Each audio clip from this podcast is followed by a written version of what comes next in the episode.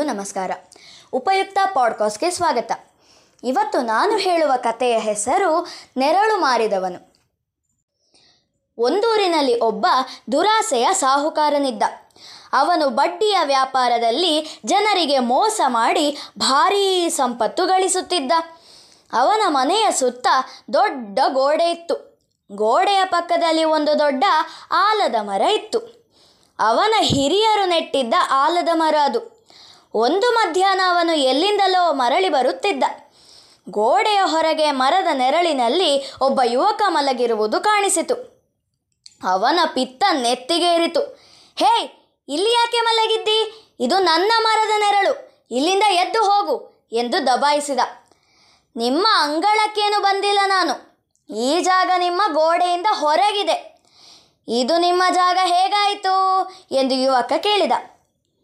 ಇದು ನನ್ನ ಆಲದ ಮರ, ನನ್ನ ಮುತ್ತಜ್ಜ ನೆಟ್ಟಿದ್ದು ಇದರ ನೆರಳು ಕೂಡ ನನ್ನದೇ. ಇದರ ನೆರಳಿನಲ್ಲಿ ಮಲಗಬೇಕಾದರೆ ಹಣ ಕೊಡಬೇಕು ಎಂದು ಸಾಹುಕಾರ ಹೇಳಿದ.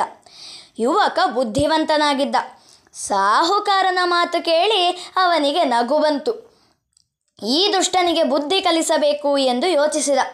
ಸರಿ, ಇದರ ನೆರಳನ್ನು ನಾನು ಖರೀದಿಸುತ್ತೇನೆ. ಇದಕ್ಕೆ ಎಷ್ಟು ಹಣ ಬೇಕು? ಎಂದು ಕೇಳಿದ.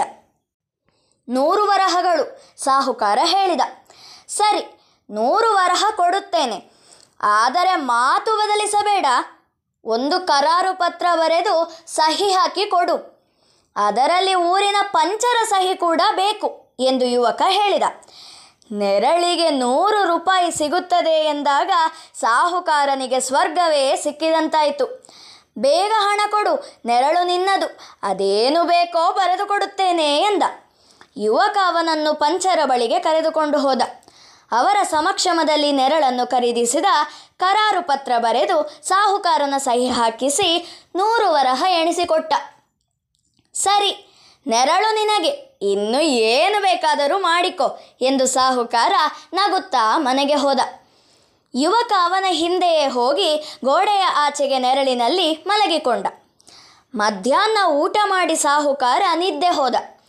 ತುಸು ಹೊತ್ತಿನಲ್ಲಿ ಏನೋ ಗಲಾಟೆ ಕೇಳಿಸಿ ಎದ್ದು ಹೊರಗೆ ಬಂದ.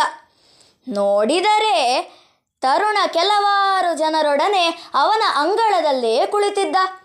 ಅವರು ಅಲ್ಲಿ ಔತಾಣ ಮಾಡುತ್ತಿದ್ದರು. ಕೆಲವರು ಹಾಡುತ್ತಿದ್ದರು, ಕೆಲವರು ಕುಣಿಯುತ್ತಿದ್ದರು. ಹೇಯ್, ಇಲ್ಲೇನು ಮಾಡುತ್ತಿದ್ದೀರಿ? ಇದು ನನ್ನ ಜಾಗ. ಯಾರನ್ನು ಕೇಳಿ ಇಲ್ಲಿಗೆ ಬಂದಿರಿ? ಎಂದು ಸಾಹುಕಾರ ಕಿರುಚಿದ. ಯುವಕ ಕರಾರು ಪತ್ರವನ್ನು ಅವನ ಮುಂದೆ ಹಿಡಿದ. ನಾನು ನಿನ್ನ ಮರದ ನೆರಳನ್ನು ಖರೀದಿಸಿದ್ದೇನೆ. ಇವರೆಲ್ಲ ನನ್ನ ಅತಿಥಿಗಳು. ನಾವೆಲ್ಲ ಮರದ ನೆರಳಿನಲ್ಲೇ ಕುಳಿತಿದ್ದೇವೆ. ಕಣ್ಣು ಬಿಟ್ಟು ನೋಡು ಎಂದ. ಸಾಹುಕಾರ ನೋಡಿದ. ಆಲದ ಮರದ ನೆರಳು ಅವನ ಅಂಗಳದ ಮೇಲೆ ಬಿದ್ದಿತ್ತು.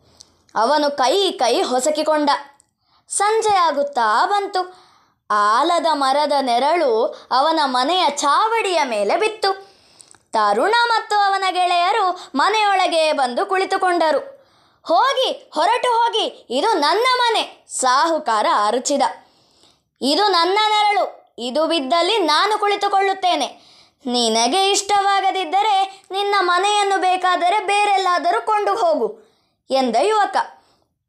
ತಾನು ಸೋತೆ ಎಂದು ಸಾಹುಕಾರನಿಗೆ ಅರಿವಾಯಿತು.